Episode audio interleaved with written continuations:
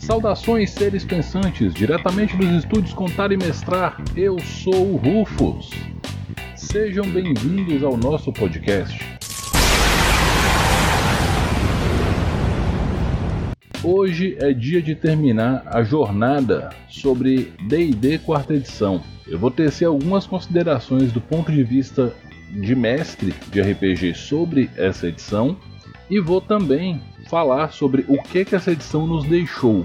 Então, bora lá!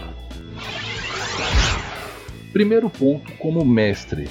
A quarta edição fornece um material enorme de criação de personagens não são apenas as 22 classes básicas que o jogo traz, mas as regras de classes híbridas presentes no livro do jogador 3 permitem a construção de personagens extremamente variados, versáteis e de ampla aplicação dentro da fantasia. É praticamente impossível você não conseguir criar um personagem que você queira e adaptar o cenário que você queira dentro da quarta edição. Além disso, existe a maravilhosa mecânica dos desafios de perícia. Essa mecânica ela desafoga o mestre da necessidade de uma mecânica específica para desenrolar cada perícia e ponto, porque com ela você vai simplesmente trabalhar as perícias que o jogador tem em cima das ideias e intuições criativas que o grupo possa vir a desenvolver sem a necessidade de ter que consultar um sistema para cada perícia em si. Por fim, monstros. O sistema de funções também foi aplicado aos monstros da mesma forma que aos jogadores, sendo que existem funções exclusivas dos monstros. A mais interessante, por incrível que pareça, é a mais simples dela, que é o lacaio, ou minion em inglês. Minion é um monstro que tem um ponto de vida e que causa um dano fixo, normalmente, sem a necessidade de jogar um dado, e que pode ser usado aos montes dentro de um campo de batalha para criar combates contra hordas e coisas do tipo. A mecânica de Minions é maravilhosa. Mas aí você foi lá, deu uma olhada e viu que todas as classes têm poderes de todos os tipos que causam algum dano quando sofrem uma falha. Aí você vai falar para mim: Ah, Rufus, então o lacaio vai morrer de qualquer forma. Não, gente. Lacaios não sofrem dano dos efeitos de fracasso de poderes, independente de ser um poder sem limite, um poder diário, um poder por encontro, um utilitário, de origem racial, de origem de item, não importa. Se você fracassou, você não dá dano no lacaio. Ponto. E isso é interessantíssimo. Por outro lado, usar muitos lacaios valoriza e muito os poderes com efeitos de área bem utilizados, assim como áreas de dano recorrente e vários outros efeitos dos controladores, principalmente. Por fim, não se enganem achando que lacaios são bobos. O uso de excesso de força por parte de lacaios pode provocar um TPK. Lembrando que eles ainda são oponentes que têm defesas compatíveis com seu nível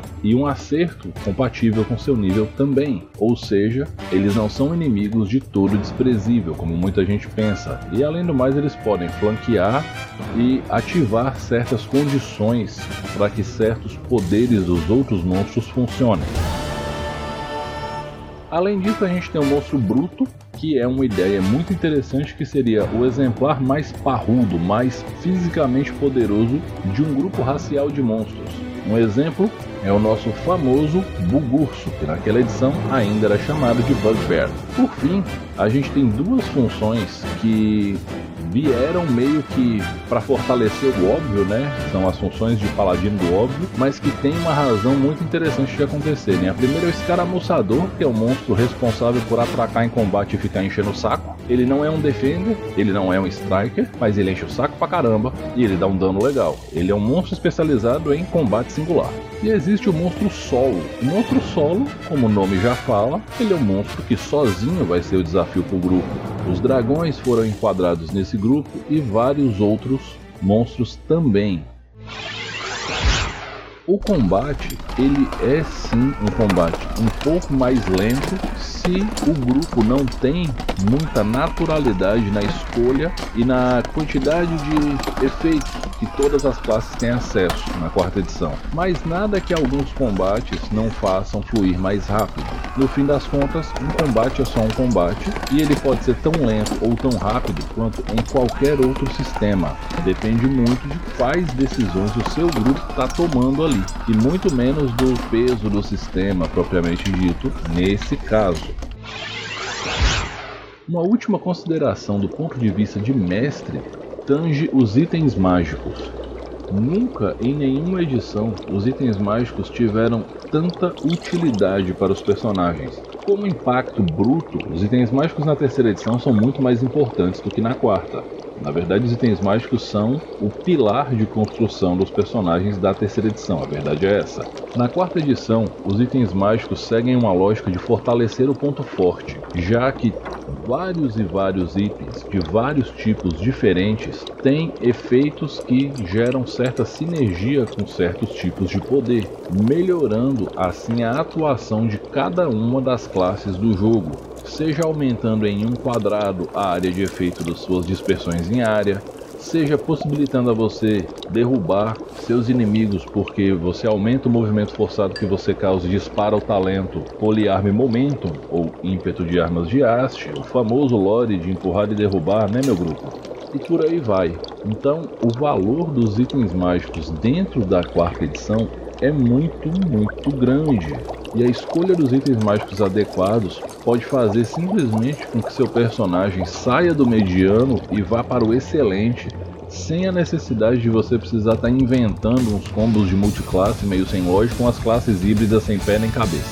E eu falo classe híbrida sem pé nem cabeça não é pela regra não, é porque assim como existem as multiclasses na terceira e na quinta edição que não tem pé nem cabeça, existem as híbridas da quarta edição nesse mesmo sentido. A galera do 3 nívelzinho de fighter pra tudo aí tá entendendo o que eu tô falando. E isso não é uma indireta, é direta mesmo.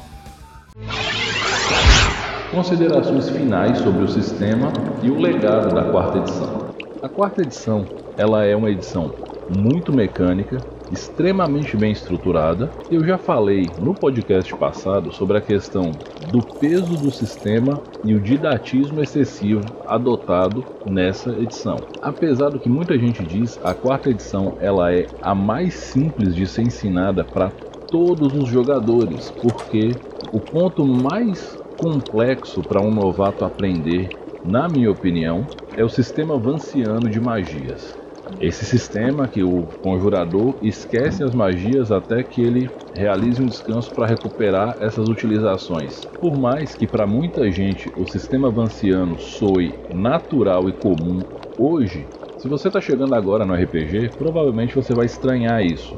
Assim como eu estranhei, quase todo mundo que joga D20 estranhou isso um dia. Depois que você pega a lógica, não tem muito problema. Só que se você tem uma noção muito mais intuitiva para cada tipo de habilidade que o seu personagem pode usar e sabe que apesar de não soltar magia, o seu personagem tem outras habilidades relevantes que estão ali acessíveis para você de uma maneira direta, é muito mais fácil você focar no seu ao invés de ficar fazendo comparações desnecessárias e reclamar aleatoriamente do jogo. Pensar o D&D quarta edição como MMORPG é tão esdrúxulo quanto pensar qualquer outro RPG de fantasia medieval como um MMORPG. Mesmo que você tenha jogado, por exemplo, Pathfinder Kingmaker para PC e jogue Pathfinder, tenha jogado World of Warcraft e joga Warcraft RPG versão 3,5. Tenha jogado Star Wars MMORPG, Old Republic é o nome, e joga Star Wars Saga e mais infinitos jogos que têm MMOs RPGs ou RPGs eletrônicos e sistemas de mesa. Eles não são a mesma coisa, podem até compartilhar ambientação, universo, NPCs, mas não é a mesma abordagem, não tem a mesma lógica. E é nesse momento que você estraga a sua experiência, não só com a quarta edição, mas com qualquer edição de RPG. Há uma semelhança aparente entre o sistema de roles da quarta edição e as roles dos MMOs? Ah, não há o que negar nesse ponto. Existe essa semelhança, mas ela é aparente. Dentro do RPG de mesa, tudo se torna diferente. Se fosse o mesmo sistema em si de maneira bruta, não seria igual, porque são jogos diferentes, abordagens diferentes, só que não é o mesmo sistema. Vamos falar sobre o que, que a quarta edição deixou de legado pra gente. E sim, ela deixou mais coisa do que vocês pensam. Primeiro ponto: o sistema de desafio de perícias. O conceito do sistema de desafio de perícias, ele não é atrelado à mecânica estrita do sistema D20. A gente está falando de testes de perícia aplicados a uma situação. Então ele pode ser transposto para qualquer sistema que tenha regras de perícias. E ele é uma excelente ferramenta para gerar um elo de comunicação entre a ficção a ser narrada e a mecânica de regras. Então, é uma ótima ferramenta narrativa. Então, assim, saibam que o sistema de desafio de perícias ele valoriza a criatividade e o poder de interpretação dos seus jogadores, já que as dificuldades dos testes são ajustadas pelas ações tomadas e só depois das ações declaradas que os testes são feitos. Então não adianta nada você rolar 19 no dado, naquela sua tentativa de levar o guarda do castelo no bico e chegar para ele e falar: Ei, eu vou entrar para roubar as joias da coroa. Obviamente vai dar errado. Segundo ponto, que é um legado bem interessante e que muita gente ou não sabe ou não nota. Os conceitos de descanso eram muito subjetivos até a terceira edição de D&D. O que seria um descanso curto, um descanso longo, até o conceito de descanso prolongado havia. Então, qual é a habilidade que você vai recuperar se você descansar uma hora, duas, três, meio dia, um dia, uma semana, duas semanas? A quarta edição definiu muito bem o que são esses descansos e como eles ocorrem, e isso fez muita diferença. E por consequência dessas definições, o uso dos poderes sem limite, dos poderes diários e dos poderes por encontro, hoje estão dentro da quinta edição de D&D através das expressões. Essa habilidade pode ser utilizada livremente, é o definidor do poder sem limite. Você pode utilizar essa habilidade uma vez a cada descanso longo, isso é o definidor do poder diário, e você recupera o uso dessa habilidade após um descanso curto ou longo. Isso é o definidor do poder por encontro. Então, essa mecânica ainda existe dentro do D&D, só que agora os poderes estão descritos como se não fossem poderes, como se fossem qualquer coisa. O sistema de vantagem e desvantagem da quinta edição tem sua origem na quarta, sendo que ele era condicionado a classes específicas ou raças específicas ou alguns itens. Um exemplo base, o poder dos Halflings, sorte de Halfling, poder racial deles, fazia com que o oponente rerolasse a jogada de ataque e escolhesse o pior resultado. Era a habilidade de impor desvantagem a um inimigo. O alvo da jura de inimizade de um Vingador era atacado com vantagem pelo Vingador. Ele jogava dois dados e escolhia o melhor. Então observem que era mais difícil você ter acesso a isso porque eram habilidades exclusivas de certas classes. A quarta edição mostrou de maneira muito clara para Wizards a importância de que cada classe deve fazer algo único de maneira clara porque todas as classes da quarta edição têm mecânicas exclusivas. Porém, existem algumas ideias, devido ao sistema de funções, que parecem repetitivas em si, e só dentro da prática do jogo você consegue perceber essa diferença. Normalmente isso é muito associado com os líderes, que são tratados todos como se fossem healers, curandeiros, como clérigos de cura, que são curandeiros de fato. Porém, o bardo, apesar de poder curar, ele é um líder que fornece movimentação tática adicional e gratuita para seus aliados. O Senhor da Guerra trabalha concedendo ataques adicionais para seus aliados, no lugar de seus próprios ataques, e ainda fortalecendo esses ataques e às vezes fornecendo até efeitos adicionais. São três líderes, os três possuem um poder por encontro de função que cura seus aliados. Porém, o clérigo é o único curandeiro por essência. Os outros líderes são completamente diferentes. E eu poderia fazer essa analogia para todas as outras classes dentro de uma única função. E apesar do fato de todas as classes terem um modo único de cumprir as suas funções, essa individualidade na quarta edição ela não foi clara o suficiente num primeiro momento. Ela só aparece à medida que você vai jogando o jogo. Como muitas pessoas não conseguiram perceber logo essa individualidade das classes dentro de uma mesma função, a Wizards pegou essa lição e tentou extrapolá-la ao máximo, que foi individualizar de maneira extrema as classes. A ideia de você atribuir funções aos monstros do jogo, principalmente em jogos de fantasia com foco em combate, onde o combate é algo importante, torna o seu jogo muito mais interessante.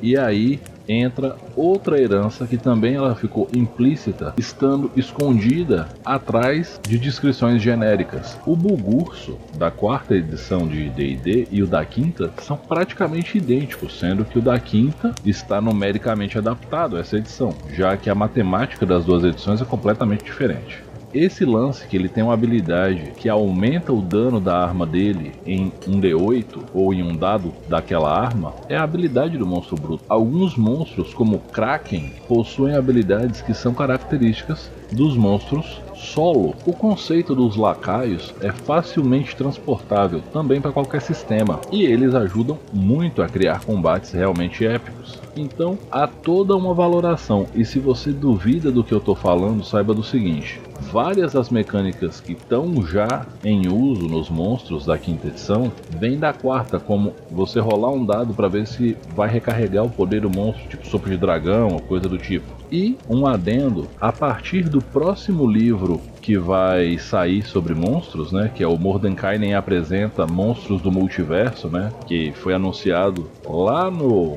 D&D Celebration, eles vão adotar um novo modelo de apresentação de monstros, que por acaso é o modelo do livro dos monstros da quarta edição. Agora eu vou fazer umas, umas divagações, algumas reflexões para fechar o tema, porque senão não seria eu, né? A quinta edição de D&D, ela traz uma tentativa de clonar a terceira edição do sistema, pegando as coisas que deram certo na quarta e aplicando na quinta. Em teoria, essa ideia é maravilhosa. O problema é que essa ideia foi muito mal aplicada.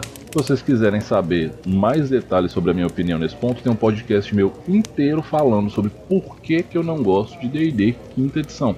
E não é que eu não gosto de odiar, é só que eu acho que existem outros sistemas que oferecem tudo que ele oferece de forma mais efetiva para um jogo mais interessante, sem a necessidade de você ficar fazendo árvore de Natal de classes para seu personagem ficar bom. Por fim, a título de curiosidade, se vocês acham que a quarta edição de D&D foi um fracasso, saibam que isso é uma falácia muito forte, porque lembrem que a Wizards pertence à Hasbro e a Hasbro é um gigante do mundo empresarial mundial que trabalha em cima de resultados, ou seja, de lucro. Se a quarta edição fosse tão ruim de vendas quanto o pessoal costuma dizer que foi, ela simplesmente teria sido cancelada mais cedo, e não foi ela cumpriu o mesmo tempo de vida que a terceira edição cumpriu, e cumpriria o mesmo tempo da quinta se não houvesse a peculiaridade dos 50 anos de D&D no ano de 2024. E lembra que eu falei que a Wizard se baseou de forma muito intensa numa pesquisa de satisfação de seu público sobre a terceira edição para criar a quarta?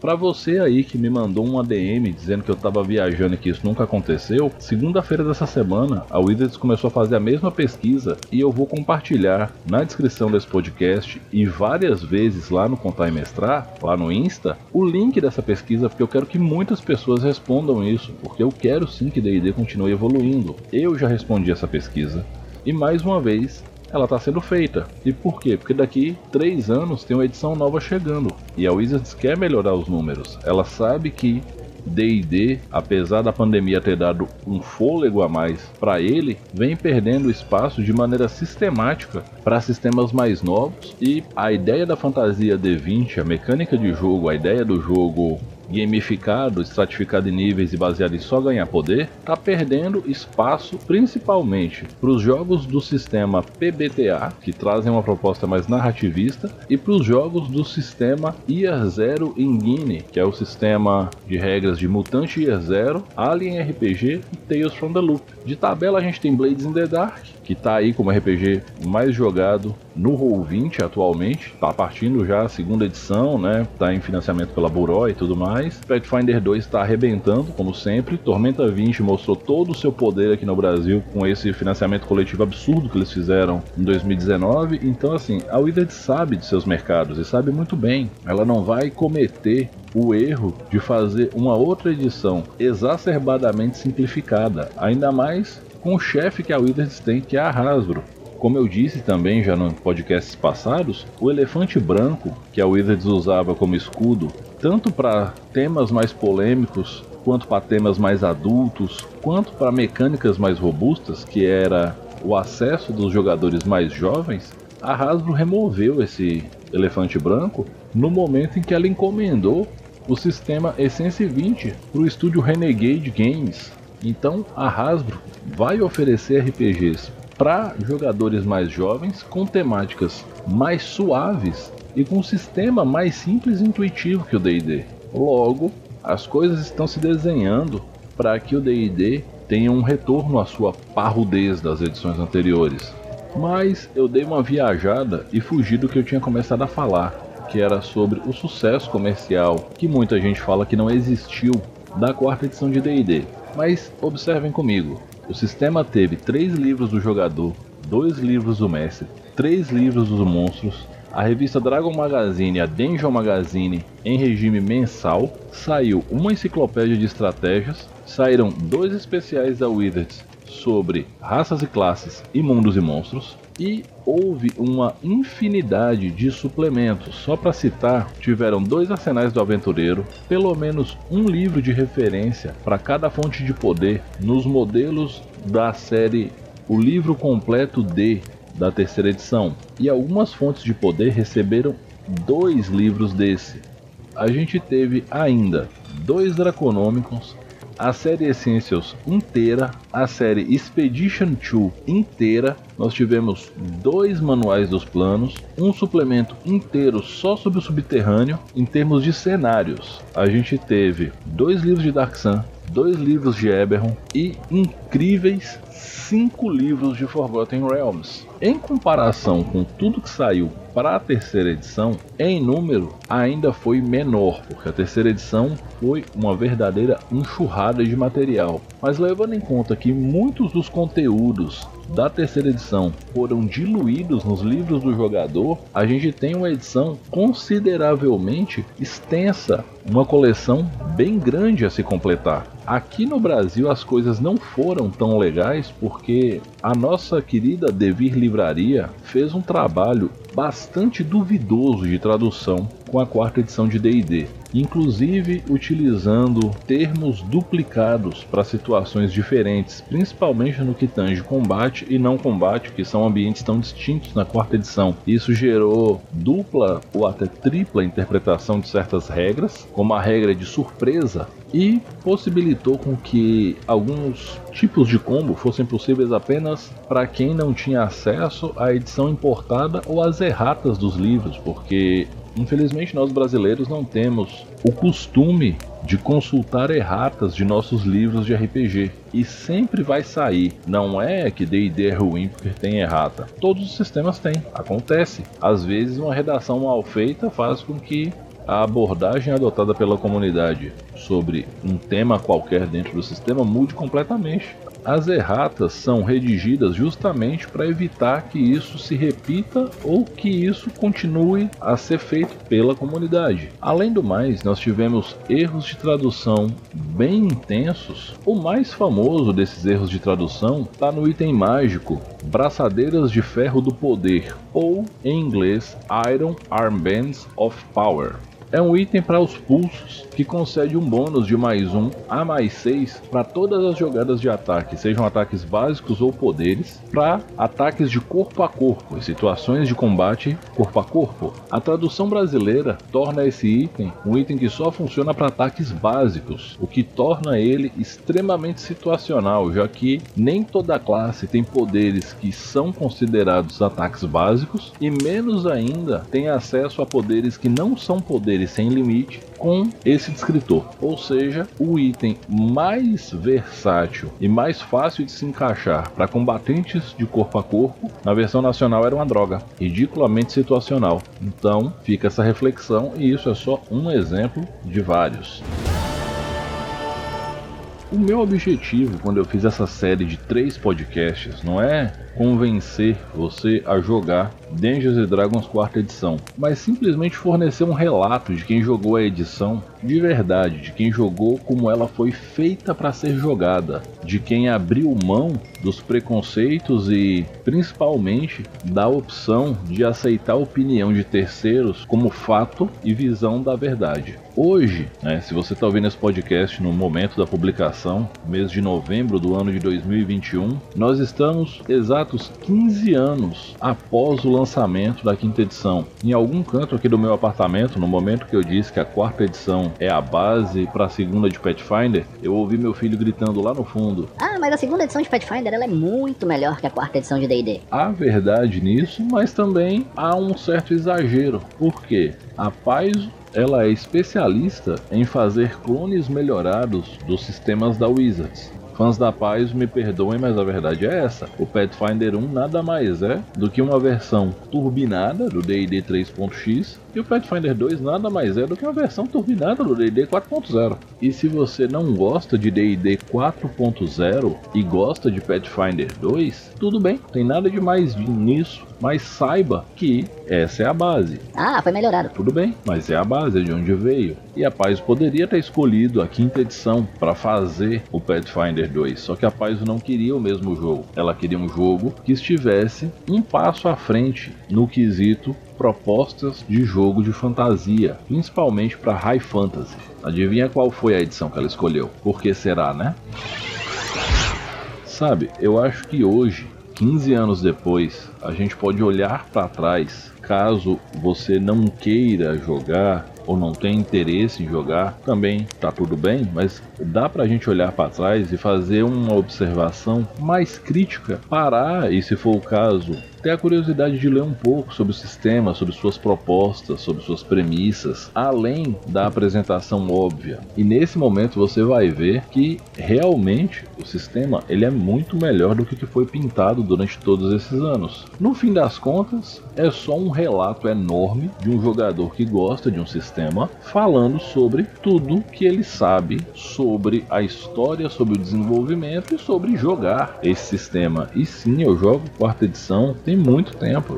Meu primeiro contato com ela foi no ano de 2008, mas ainda assim eu demorei para aprender a quarta edição, para entender a quarta edição. E quando eu entendi, eu revi vários conceitos e tive experiências de jogos muito satisfatórias. Eu acho que essa ideia de você olhar para trás, pegar um sistema que foi feito num momento X e você compreender o momento em que aquele sistema foi criado, quais eram as demandas da comunidade do RPG naquele momento e qual era a proposta dos criadores daquele sistema, eu acho essa visão muito importante para fazer uma avaliação mais sincera e mais próxima de uma percepção real ou sei lá sobre jogos do passado. Não adianta você, hoje, jogador em 2021, com todo o avanço que a gente tem sobre game design, sobre como abordar certos temas, como abordar a arte,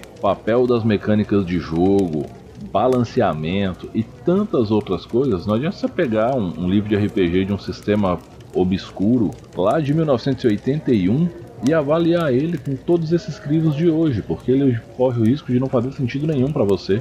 Muita gente sofre um choque de realidade extremo só de jogar os livros jogos da série Aventuras Fantásticas, que estão disponíveis em português pela Jambô, só pela diferença de abordagem do tom narrativo daquelas aventuras para as aventuras de hoje.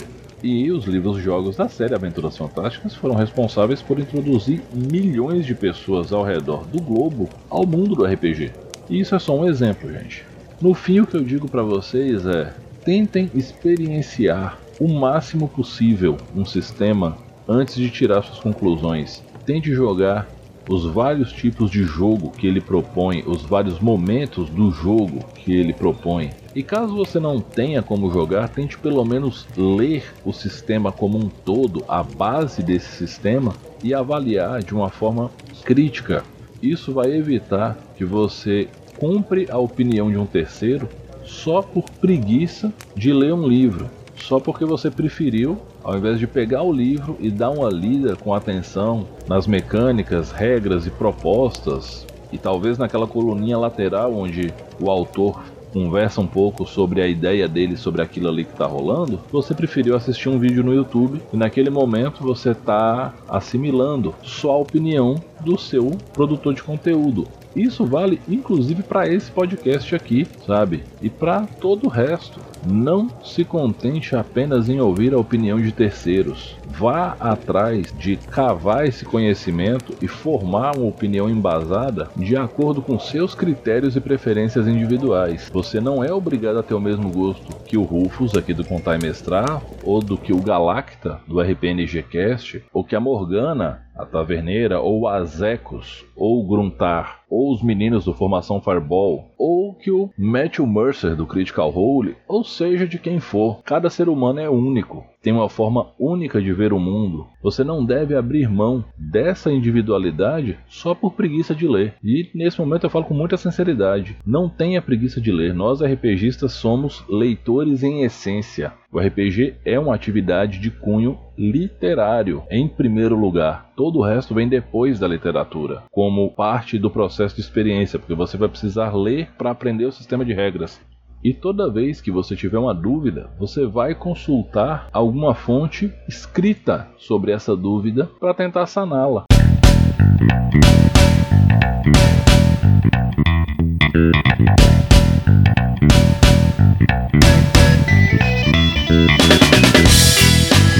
Se você concorda, se você discorda de mim, deixa uma mensagem aí no, no podcast Pode ser no Anchor, por texto ou por voz. Pode ser lá no direct do Instagram ou na postagem no Instagram. Pode ser no meu e-mail, contaremestrar.gmail.com. E eu vou ficando por aqui, galera. Esse programa ele é um oferecimento de todos os apoiadores do Contar e Mestrar lá no nosso financiamento coletivo do Catarse. Se você quer fazer parte desse grupo que ajuda o Contar e Mestrar a desenvolver o seu trabalho com muita alegria, passe lá catarse.me barra. Esse programa também é um oferecimento da tribo Tiro com Arco, lá de Porto Alegre, onde o meu amigo Ramoim ensina para você como ser um arqueiro com segurança e eficiência, segurança biológica e segurança técnica. Lá em Porto Alegre estão na Arena Geral de Santana e se você não está em Porto Alegre, entre em contato com eles via Instagram, arroba a tribo Tiro com Arco e veja como é que você pode fazer as aulas à distância, porque sim, ele dá aulas por conferência. Gente, gravar o podcast até aqui deu fome e eu queria estar lá em Montes Claros para bater um sanduichão do Tom Artesanais. Se você mora aí e você não conhece esse sanduíche, eu só tenho a te dizer uma coisa: você está perdendo. É o melhor sanduíche que você pode pensar que existe. Se você ouviu isso aqui no Contar e Mestrar, aqui no podcast, faça seu pedido pelo WhatsApp ou pelo Instagram com eles e avise a eles que você viu o Tom Artesanais no podcast do Contar e Mestrar. Isso vai te dar 10% de desconto. E se você postar uma foto de você batendo o rango do Tom Artesanais e marcar o Contar e Mestrar e o Tom Artesanais, você vai ganhar 10% de desconto nos próximos pedidos. Então, o que, que você está esperando? Como eu sempre digo no final, galera, respeitem-se, divirtam-se, dividam o lanche. Eu acredito profundamente que a gente está no final da pandemia, mas mesmo assim, mantenha o distanciamento social sempre que possível, mesmo no retorno da presencialidade nas cidades do nosso Brasilzão e no mundo afora também, mantenha o uso da máscara e do álcool gel se vacinem, certo? Tomem a segunda dose, tomem o reforço. Mais uma vez, respeitem-se, divirtam-se. Eu sou o Rufus, esse foi o podcast do Contar e Mestrar. Um grande abraço para vocês e até a próxima.